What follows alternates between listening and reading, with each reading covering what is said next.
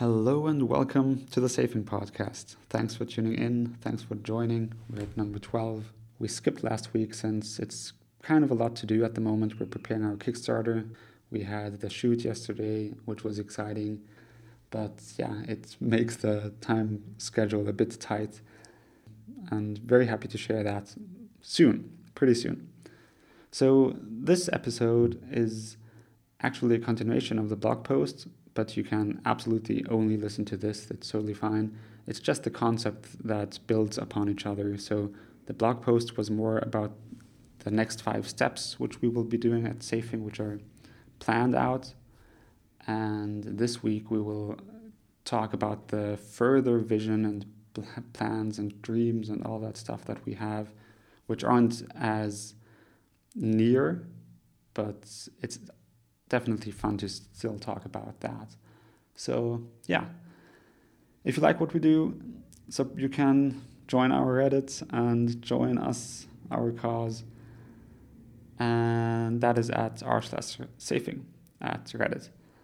And without further ado, let's jump into the talk and have fun. Enjoy. Welcome, Daniel. Well, hello. It's good to be back with the podcast. Yes, I'm looking forward especially to this um, episode where we're going to talk about all the fun stuff. this is probably your area to to talk about, I guess, since you're like from a personality type, you're you're probably most mostly wired to dream, or more than us, the other two. Yeah, yeah, definitely. Like the topic for today is dreaming about Safing what it will be like in five years and I just wanted to establish the foundation for that, or like the points where we will, like what the current state is, so we can then can talk talk about the future. So one of the key components is our mission statement, which is to enable you to reclaim your privacy, and we are building tools to help everyone withstand today's mass surveillance. And oftentimes when when I use a text to describe ourselves, like on Twitter and all that stuff, I adapt th- that a bit, and then the most compact version of us is forging powerful privacy tools as a company. Like we as a company, we are forging powerful privacy tools, and one of the key elements in there is the powerful, and that we, we don't mean only because of the features and all the sec- security and pr- privacy you gained through through the tool, uh, but also because it is easy to set up and use.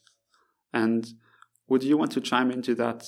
Why we like equally envision something that is easy?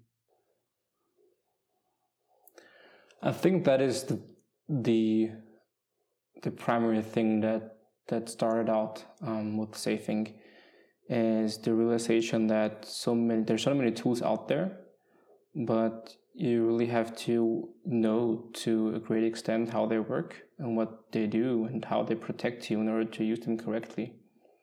And there were so many tools that I'd love to have my friends and my family, family to use, but they were just too complex um, to explain to them, and they wouldn't be bothered because the it's such there's such a high um, gap of expertise that's missing that well it doesn't really make sense going down that route with them. So i was left with all the really basic stuff.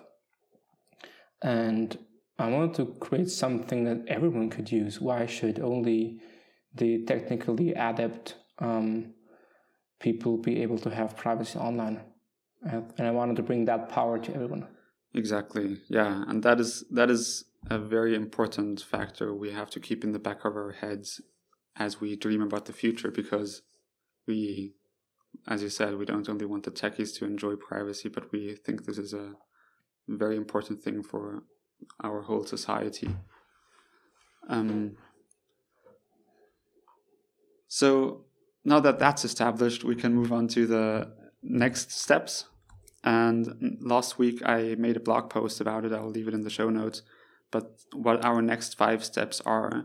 So, one is releasing the SPN, that is our privacy network, and after that, we will ha- also in, allow community nodes come into the network. So we we are not the single point of trust. So it, it is fully decentralized.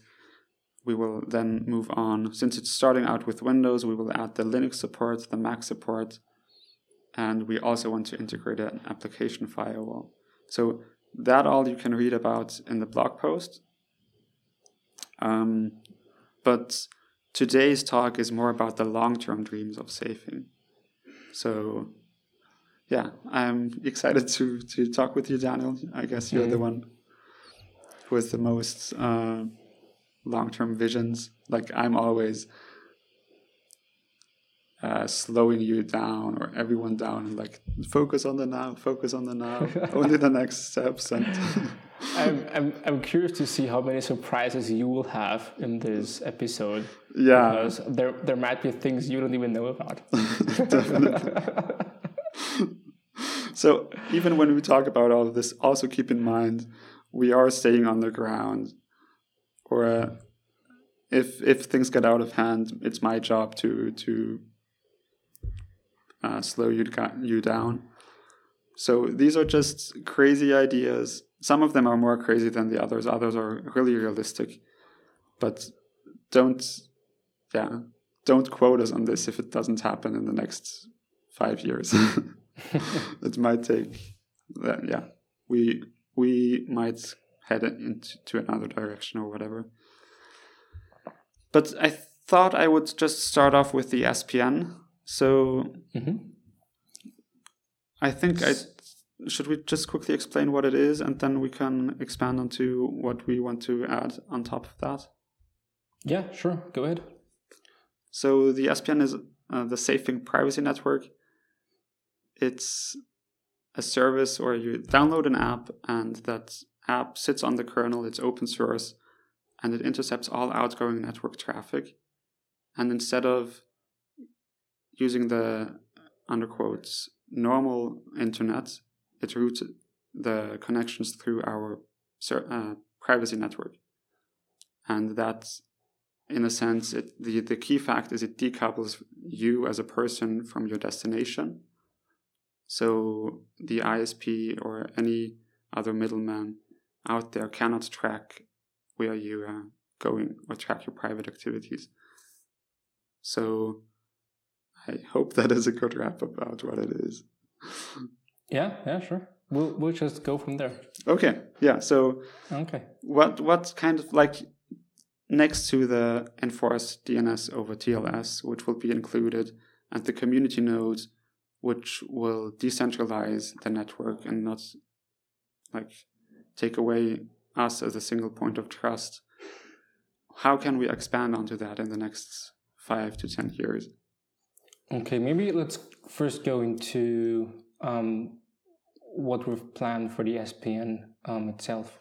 Yeah. Um, so one big part that we haven't yet talked about a lot is how payment is handled within SPN, and because this is a really important part um, to protect privacy, is to decouple the the payment from the actual um, user. Um, well, using the sense of um, the traffic and the usage of the system.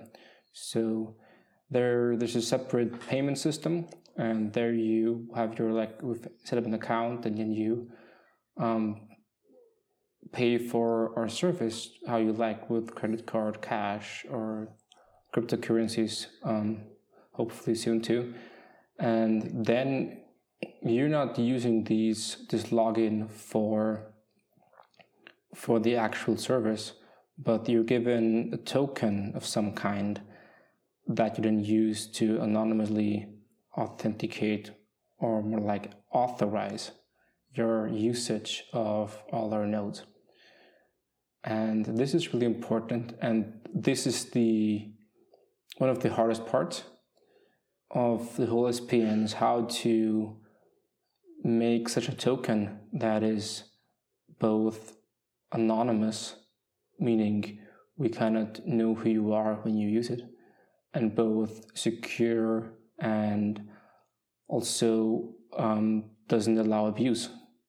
And there are numbers of different ways to go about that. We'll start with a very, very simple mm. way to do that, and then we'll expand into other systems. So that's something that we'll explore for a very long time and test out new systems and stuff like that. I think it's like to to evaluate the problem a bit more. Like through the SPN, you want to decouple your internet browsing or connection tra- traffic uh, from your IP, and so you use our network. But if if every connection and all the traffic is attached to a payment, because you have to authorize somehow to uh, against the servers you're using, then mm. that removes privacy again. Yeah, yeah. Because then everything, like the ISP doesn't know it, we may not know it, but everything is linked to that payment, and then it's one single point of uh, information we, we, one has to find out that is who paid it, and then you can link everything back. Yeah. So there's no sense in using a multi-hop network when you tell every server you, your username. That defeats everything. So that's how, that's the part where we work around that problem and create some kind of system where you can use the network without telling every server who you are first. Yeah. It's the same why it's useless to first use Tor and then log into a VPN because yeah, yeah, the exactly. VPN you have to tell the VPN who you are. Yeah. Okay, so that you you, you t- talked about different methods. Um, do you have anything in mind? So the simplest thing to go about this is just to have one static token, like some secret key that we just give to everyone and then everyone uses that to authorize. And because everyone gets the same key, we cannot know who it is. Of course, the problem with that is that you can just share this key with whom you want to, and you would never know um, what is who, how many people are using our services without paying for them. And that's the, where the tr- tricky part comes in, where we kind of have to find a system that works in a way that helps us um, fight abuse. Yeah. So there, there are different things in cryptography that we're we're going to look at. There's something called um, group signatures. There's something called privacy pass that also allows anonymous tokens, and then um, there's also a way to use cryptocurrencies or crypto token um, for that in a special way, um, which is also described in a white paper that you can look through if you want to. So there's a lot of com- stuff coming here, and if you're interested in that point, just um, go and read the white paper. We have some solutions outlined there. So we have a few solutions outlined, but they need to be further explored and researched upon, and then yeah, implemented. Yeah, yeah, yeah exactly. It does sound, especially the blockchain one, sounds very cool. Um, if it works out, I mean, if if it works out, yeah. that's that's the, the big question. If it um, really gives true privacy, and you only pay for what you use, and yeah, the, the those who provide the service get money for providing the servers, and it would really allow the network to grow yeah, in an unimaginable also, way. Also difficult to evaluate because um, you have to somehow measure the impact on privacy the solution uses because they are very they're very special. Some of them are very new, so um, we don't know yet if there's some information in all of them that could somehow be used to track someone. So there's a lot of evaluation, and we'll probably um, work together with lots of um, consultancies um, to to really flesh out a solution that that does exactly what we need. Yeah, definitely. It's yeah. more R and D or research. It is, yeah, fully, yeah. So that that's like a very technical thing. Um, something. Um, I think some challenges. To, yeah. If you, if you Sure. would, are you moving to the next one or? Yeah. Because I, I wanted to ask, like, Okay. if this if, if this really works out, and if we get there in five or ten years or something, and everything is blockchain based, would that mean that bandwidth, um, like the cost of bandwidth, would become equal throughout the globe? Like, would that, That- also that- have an economical impact? Since, be- like, there are the, the the dollar is stronger than the Indian currency, I think rupee, and they, so Mhm. the bandwidth in India, when, if you compare it, is is more uh, is cheaper than the American bandwidth. And do you think that would like have an impact economically? So that that's one big. So I don't think that we will have an impact. Um, I don't think that we can go that big to to have such a big um, impact on how what traffic costs because these are driven by factors that we don't control. But within the network, um, pricing bandwidth is very hard. So if if we are handling the payments, then we would just lower prices for certain countries because the users there will then use also lots of servers in that country that then are also cheaper. So there's that that will kind of uh, take care of itself to some extent.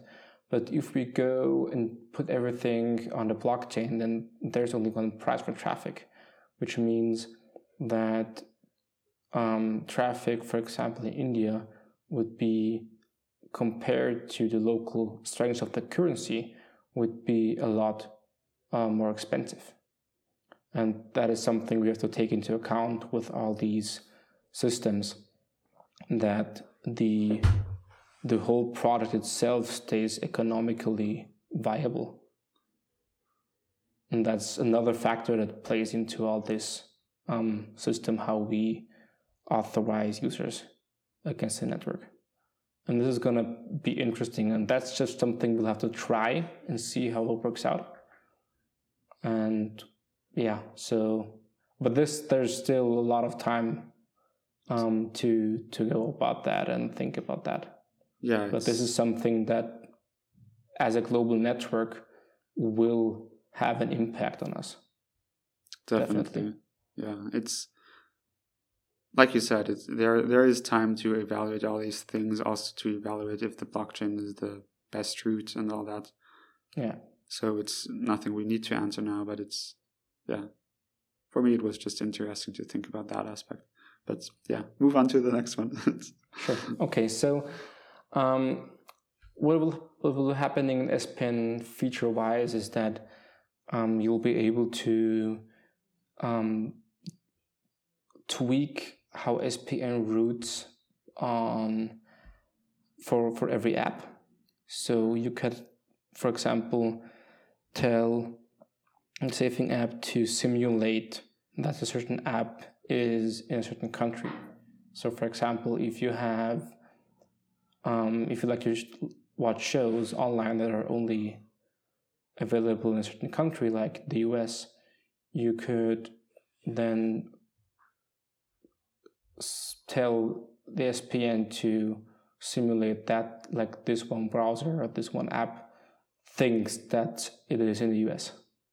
So it would um, choose all the correct settings for you and use the correct servers for both DNS and all the routing and stuff like that, so that um, for the app everything appears as if you really were in that country. yeah, that's one of the things I'm most excited about. It's it goes back to the fact that the Safing app intercepts every connection Mm-hmm. and routes every connection individually. So it can spread your connections all across the globe. And later on, it will, uh, the when the application firewall comes into play, it will also enable us to say, to add this feature, as you just mentioned, to the SPN, where we say, like, I only want to browse Spotify in Sweden and the rest should be in Austria because I want to get mm-hmm. Austrian search results. Yeah. Yeah, for, for example. Yeah. Or so, you can have a whole app go out at a certain country. Yeah. Or you could just tell SPN to have to use way stronger settings for that certain app because you do very sensitive things with that. Or you have a special browser that you use for um, investigating things online that you then handle in with a stronger um, stronger settings for, with for more hops or something maybe? Yeah. Yeah for example that, yeah. that could be one thing. Or have add random ops hops to it so you you don't care about, so much about speed with these kind of apps but uh, you want the maximum privacy that there is. And then SPN can adapt settings for just this app to a different profile. Yeah, these are the things I like to talk about. so another really fun thing is that um, because SPN is an overlay network, we can do all sorts of funny things. Um, one thing I think, especially especially Raphael is is really looking forward to is that we will be able to use two internet connections simultaneously for connections. So, for example, if you have two phones or if you have a wired internet and wireless internet, you can hook up both to your computer and then use both of these connections at the same time to access content online. This is really nice, and that's I'm, I'm really interested to to how this will work out. Does this and does this really benefit the speed, or what what is the benefit in that? The benefit is, for example, if you want to download big files, then the you can use everything you have available. So it is faster. It is faster bandwidth wise, yes. Latency will be worse probably. Okay. And could you also like set up something like having a big upload, but you still want to have a video call, so you have the upload on on on the Ethernet and the video call on the Wi-Fi. That's a possibility. That's not something I've I've thought about until now, but that should be possible. But isn't it like superfluous since the Wi-Fi normally comes from the Ethernet? No, no, with wireless internet, I mean, like you have LTE or like with your phone, you hook up oh, your okay. phone to your to your computer. Yes, so really two separate connections. Okay, and then using yeah, okay, yeah, that makes sense. So yeah, we could yeah, yeah. and also in, in that area, um, as the the direct connection from you to the first um, entry server of the network is on a higher level, it doesn't matter if your connection breaks or if you switch networks. The, the SPN will be able to just resume connections that were left um, otherwise broken without SPN. Even so, if you change the network? Yeah, sure. So there's a lots of flexibility added to your internet experience. And so you can switch from from from your LTE phone connection to a wired internet connection without interrupting a long download, or use both. That sounds if, amazing. Yeah, and it is really nice. what kind of um, is this already? I guess it's conceptualized since you're a guy yeah, who, who, somewhat in my head. Somewhat in your head okay. Yeah. i just want to know. Like i guess there are a lot of extra steps required to implement such a powerful tool or feature. Um maybe? Yeah. I'm not sure. I, I think the, the groundwork is pretty solid so it wouldn't take all that much time to do that but still send the testing and all the details that that make it um, take take longer. but the basic principle is actually not that difficult. Okay. Yeah, we, we don't have to get too much into that, but Yeah. it's like you mean the foundation is as everything, as with everything else, the open source app sitting at the kernel, intercepting a connection, and then doing its magic with it. Exactly. And then we moved all everything to a higher level where we can then be much more flexible. Yeah. So you are sitting at the source, and then instead of doing one magic trick or two, you just add a third, and you don't have to Yeah. dig deep into that again. Yeah. it's just yeah. like jests. Yeah. How how however you see the word jest, another feature, Mhm. because it is it is definitely complex as well. It is. So many companies have attempted this on another level. That's why it was so hard for them and they failed. So because they, they want to do it on the network level, and that's where you have all these funny stuff because you then have to do loads of workarounds to make it happen. Yeah. and because we're not on network level because in the like OZ level which is like a um a model how to view the layers of the internet we sit um higher up we don't have that problem that these other companies had Yeah. We just have to be tighter at the kernel and Yeah. like Yeah, deeper but- integrate but- into the OS. but the so downside is that of course that requires special software and the other companies wouldn't want to do that yeah. because they wanted to provide it on the network level. But as we already have the software, that's way easier for us to do. Yeah. Um, do you have other th- other features for the SPN in your pipeline? Because you said I would be surprised by some. Um, no, no, that, that was regarding totally different things. You will, Okay. see later. okay. okay. We can continue with, I think, the firewall. And so, firewall will be something where you can just um, block connections going from your from your device into the internet. But don't think of it like Little Snitch or um, other firewalls where you're constantly bugged with what to allow, what not.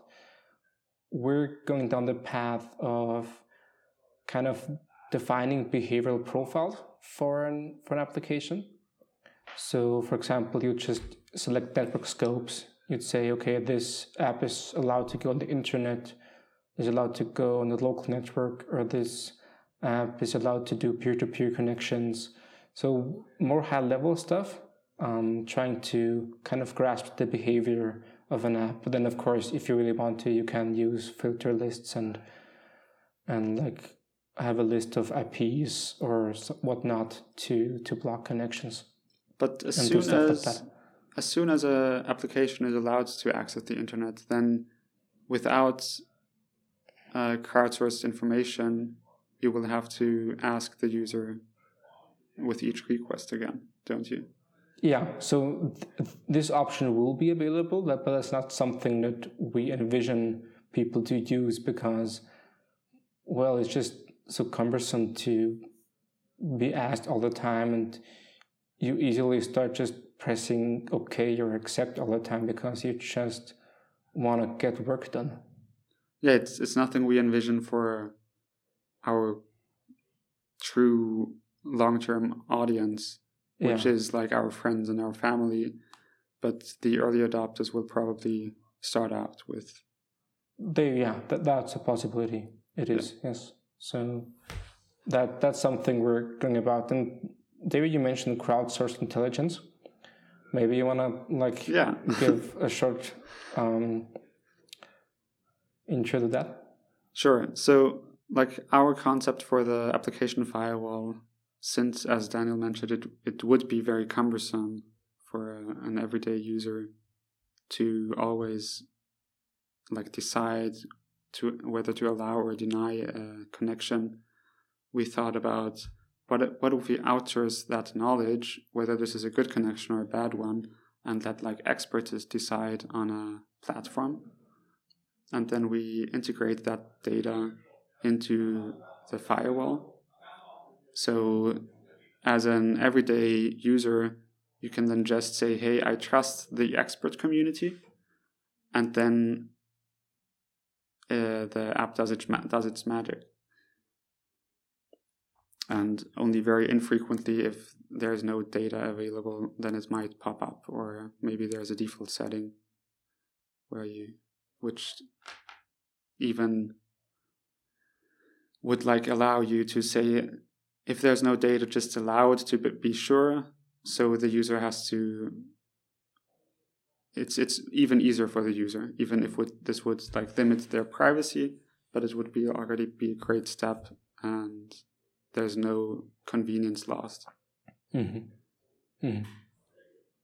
yeah so empowering people that just don't have the expertise to know all this on their own, crowdsourcing from power users, from experts, from privacy enthusiasts to get a common ground on how an application should behave and what it shouldn't be able to do in order to protect your privacy. Privacy. So that's kind of the vision of all that. Yeah, it comes back to our core mission that yeah. everybody can yeah. use privacy tools. It's yeah, in, in terms of how long this will take, it's it's it's a hard question for me. We are, I already started developing a lot of the platform, but this is in development freeze now. So yeah, I mean, it's a, in in five years I can definitely see this already being out and used, but I have no idea about the near future. It's it's gonna take some time. That is that is true. Yeah. So the other thing that interacts with this tightly is um, filter lists. So you'll be able to use lists like um, you're already used to, like ad blocks and and um, all these malware lists and phishing lists that are commonly used in extensions um, and software. We will also provide you access to these, and then um, slowly move over to our own crowdsourcing platform where um, we can then collect all this data firsthand. But yeah. we will provide um, these lists in, in, the meantime until we f- feel confident to fully replace them or even permanently integrate them into our system. We'll, we'll see.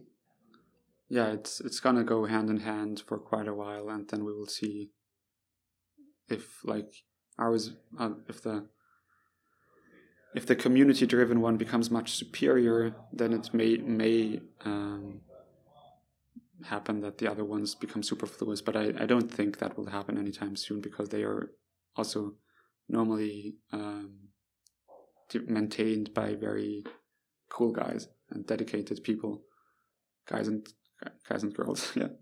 Um, but Wait, what what what I like about the firewall is, or also also the automatic one, like when when the user doesn't have to decide anything anymore. It's like the ad blockers out there, especially U uBlock, is a very powerful tool, but it only protects the browser. So I'm really looking forward to give everyday users privacy over the whole computer. Like what I do nowadays when I see friends without an ad blocker, I myself go to their browser, add uBlock origin, and it's done, and I know they are safe. And I want to be able to do that with the application firewall as well. Yeah. Just download it, and they don't have to worry. It's just a lot less ads and a lot less privacy invasion. Yeah, that that's what we're looking forward to. And this is a very interesting time to to start out with with this because what we see with Chrome is that they're continually reducing the ability of ad blockers. Yeah, it's so th- they they started first, I think, reducing the maximum uh, um, list entries for for blocking stuff, and then they now did something else. I can't remember there were some changes or upcoming changes in the API. They removed APIs for extensions, yeah. Yeah, so there's a slow and steady war going on there. Um, and if we can just sit beneath the browser, browser, we we just don't care what they do anymore. yeah, and, and we can just block everything that the the browser misses. yeah, that would. mm, Yeah, definitely. It's it's something I'm pretty frustrated about, but I also well, it's a classic uh, example of money or greedy people. Like they see how ad blockers take away their their revenue. So what does Google do? Ads are their business model, so they take away power for from the ad blockers. Mm-hmm. And it is very impactful because I I guess they implement this in Chromium. So yeah, yeah. And then and then you'll have to start um, maintaining separate patches for everything they do, and at some point it's not going to be worth it anymore. yeah, Which is And cool I- because maybe Firefox will get more users in the future. We'll see. yeah, but like it's it affects Chrome, it affects Edge. I guess the Edge, the Microsoft guys, they'll just happily follow along. Yeah, probably. And Yeah. forks who want to have a privacy Chromium, they have to, as you said, maintain a separate fork, Yeah. patch things But up.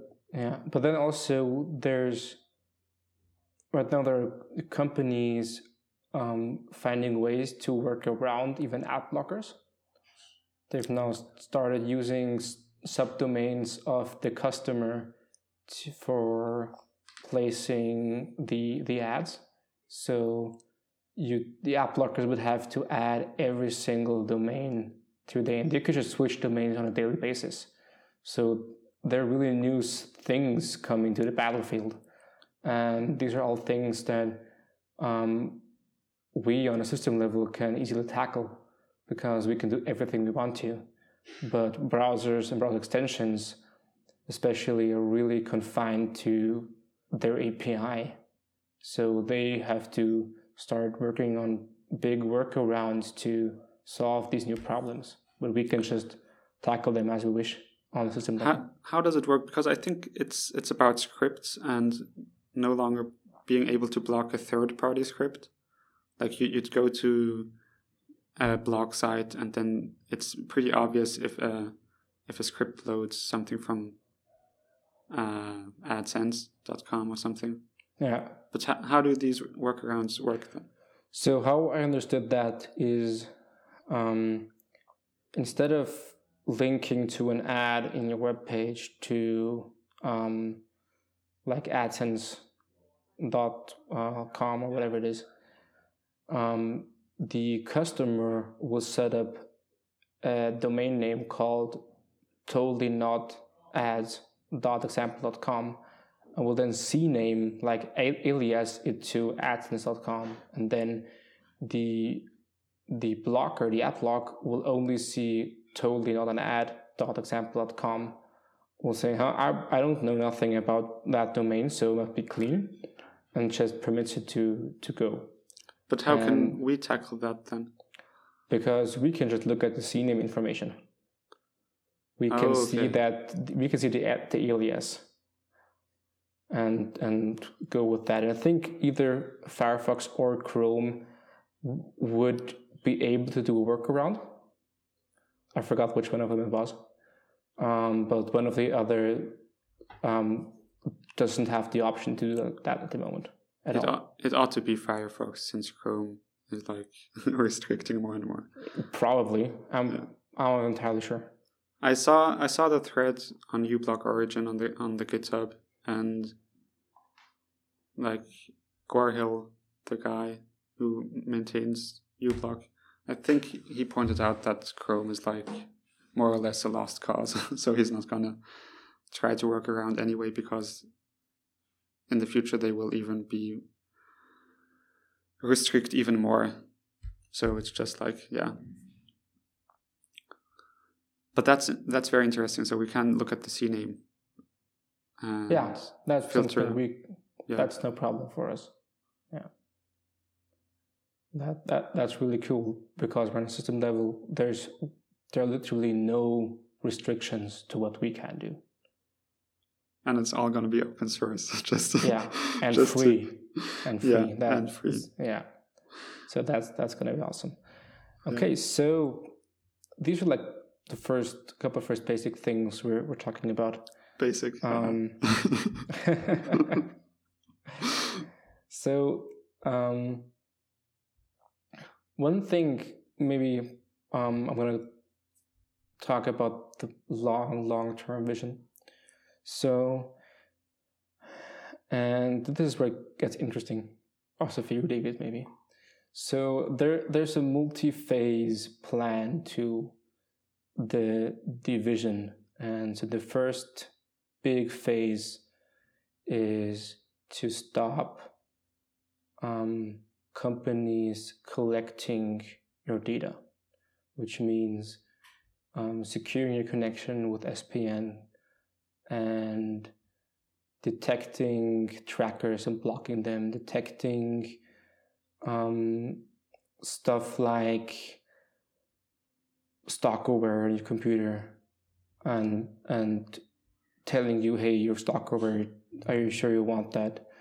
And a lot of awareness um, telling user, hey, you're using that, this and that service, they don't respect your privacy. Maybe use these other services. So kind of going about creating a whole privacy assistant that will cover lots of parts. It won't do everything automatically, but it designed to kind of help you um, clean up your digital life and, and become more private. So that's about stopping the data collection about you. And that's the first big phase. And the second big phase that we will start in, I don't know, five to 10 years somewhere, is to get all that data back that's already out there. So you have this Dropbox account, you have documents on Google Docs because it's convenient. And then you're using um, this and that service that stores data in the cloud for you. And this part is really about taking all this data back to you, regaining data ownership over your own data. And we don't know yet how this will look like. Um, it certainly doesn't involve a cloud and probably involves a fog, which is a term that I like to describe um, when you co- highly connect your own devices to each other, then you have your own private cloud. But it's not a cloud because it's not out there. It's not something that's far away. You can't feel. It's with you and it's on the ground. So it's a fog.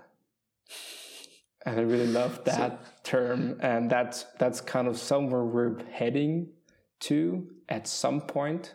So don't expect any um, roadmaps or updates on that soon. But that's where the vision goes, is to to enable to to be able to fully regain your privacy. You don't only have to stop feeding all these companies with, with your data, but at some point we'll have to reverse the process and start getting your data back from where it already is. So, if to put this in simpler words, maybe is the first phase or the would would be we enable you to withstand the mass surveillance which is going on.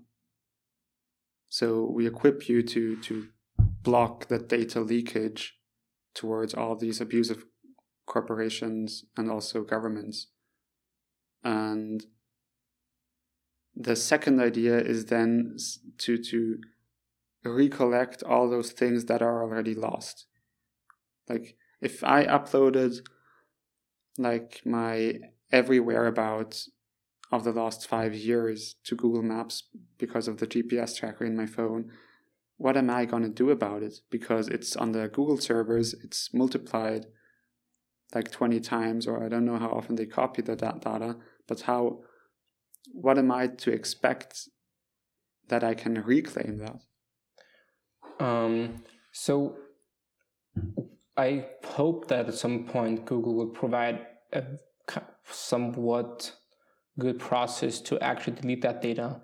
But um, I think you got me wrong a little with regaining data ownership is um, is a little bit different. So maybe you want to see all you want to see your whereabouts of your last five years. That's something you want and you value that service. But the only one, but you can only view that data in with Google. And what I what I'm thinking about is how about creating an alternative to that that only runs on your own devices? So kind of creating an alternative service and then stop feeding Google the data because you can now use you can now view and and um, have this data locally and use it. So it's not only about data, but how you use that data. Of course, you can download everything from every with GDPR especially. You can get a data dump from all the services you use, but you cannot use them. They're no of no value. Yeah, and, and then you have to bring value to this data again and having solutions that respect your privacy. And this is something that will be made out of lots of corporations.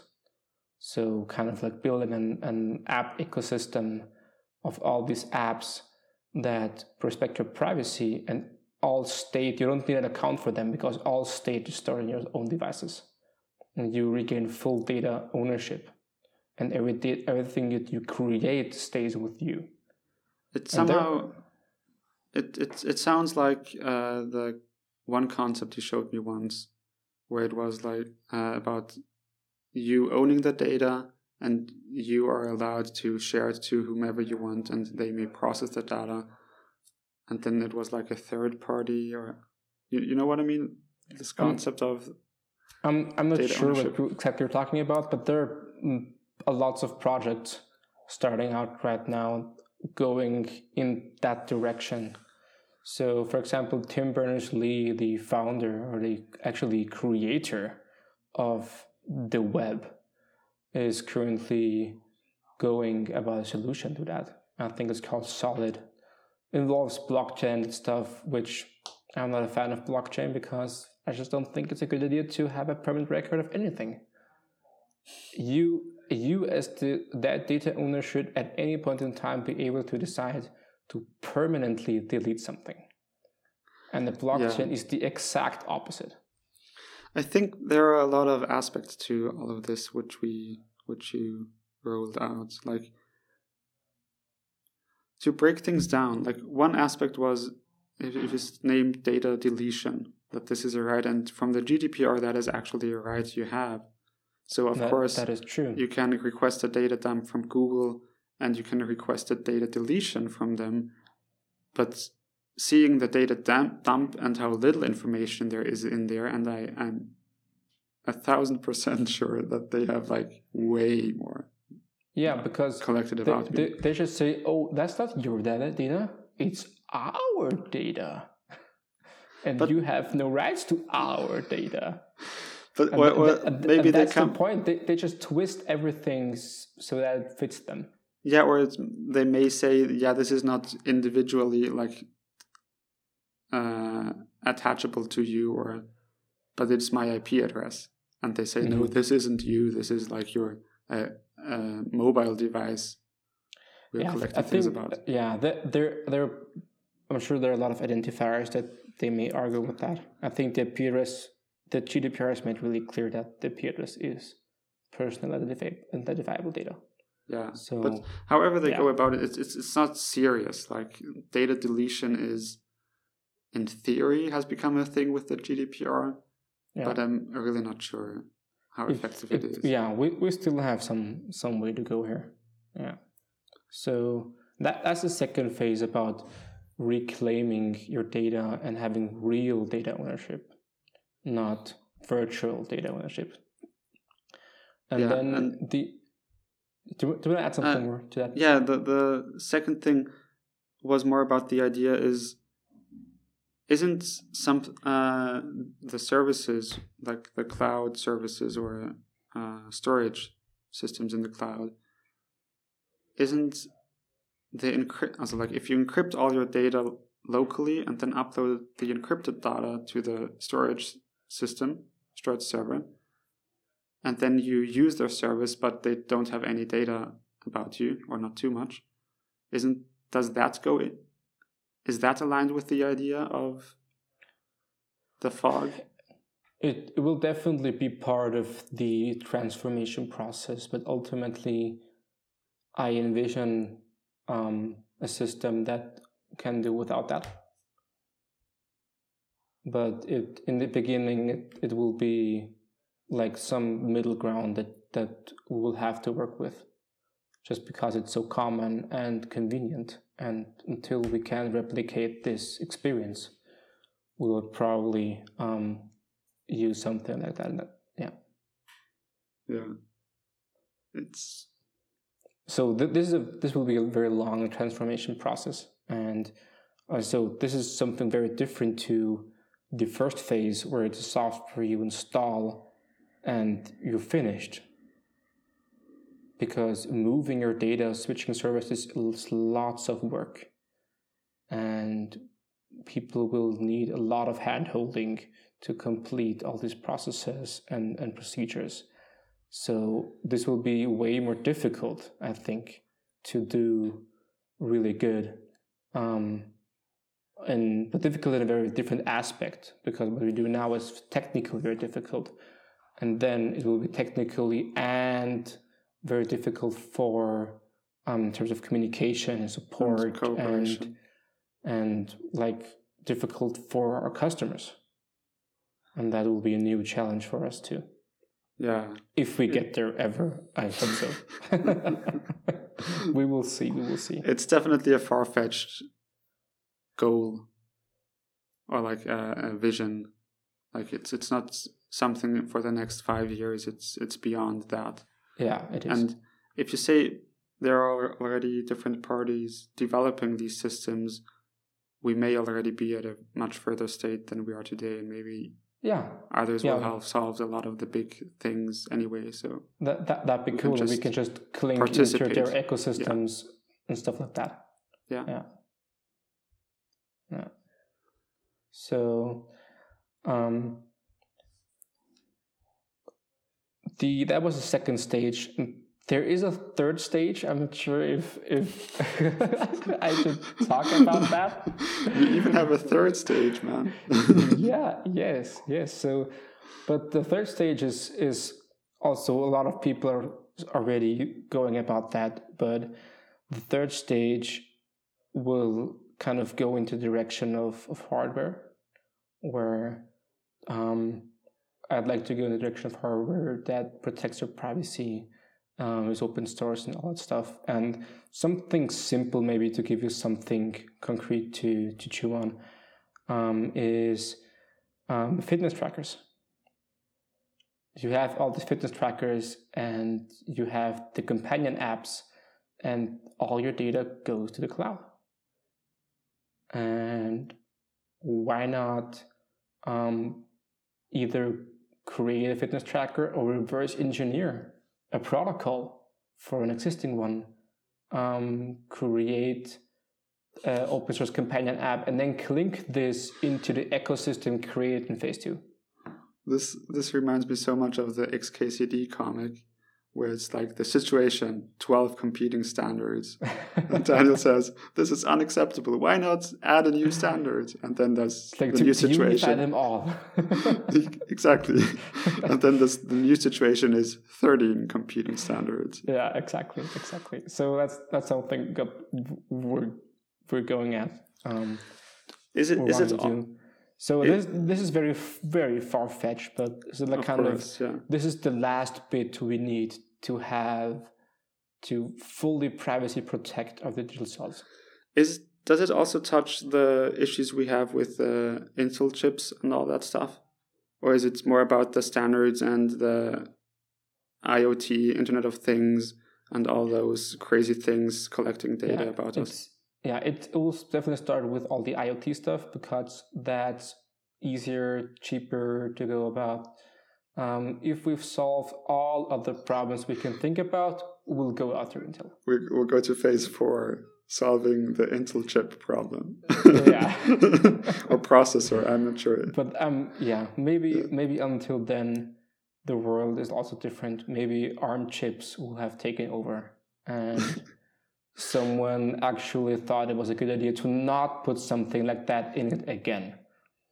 We'll Yeah, see. we shall Prob- see. Yeah, Probably so, not. Yeah, uh, I still have my hopes up. So, but yeah, that Yeah. that's kind of yeah the the very very far fetched um, vision goal stuff. It's yeah, I I, I it's a fun talk and fun looking towards these crazy ideas and far fetched visions. And as you can see, we're not going to get bored. No, no. If we ever get bored, Daniel has ideas. Exactly. and if we achieve stage four, a stage five, six, seven, eight, and nine will already be in the pipeline. Yeah. So I think as of stage five or six, it'll involve a lot of space. So we'll we'll have lots of ideas there. There are so great things we can do there. I think I think now's the We'll- time we'll to slow down. with Elon Musk and do do lots of stuff there. I'm, Yeah. I'm sure of it. we, we, we make sure we don't make the same mistakes on Mars as we did on Earth. yes, exactly. Yeah. Privacy preserving Mars. Stage nine. Yeah. Anyway, it's it's fun talking to you. Of course, uh, we I, I can point again towards like we know which where we are standing at and what the next steps are, and these are talks about the future, and it's fun talking about the future, but it's also yeah we'll tackle all of these things as we get there. But Yeah. Yeah. So f- for the next year, we have very concrete things, very concrete plans. Um, Yes. Yeah. We didn't even Um, touch the mobile support, but that is also something that is part of phase one. Yeah. Yeah. That, especially with um, with upcoming um, employees, that's something we will look into. Yeah. And I'm really, I'm looking forward to hiring a lot, a lot more people and creating whole teams for these problems. Yeah, definitely. It's it's exciting, and we are we are pumped about the Kickstarter and about the next totally. year and about the SPN release and all that stuff. And we're working hard on it. it. It's fun, fun to do. It's a nice having a reason to get out of bed, and it's fun that you all are joining along. So, thank you, Yeah. Daniel. You're welcome. Very nice it talk. was, it was very fun. Yeah, definitely. And we'll see each other around, and we'll see you viewers as well, uh, listeners as well. You are always welcome to join the Reddit at r slash safing. And yeah, I guess you know where to find us anyway. So have a good one. Bye. Bye bye.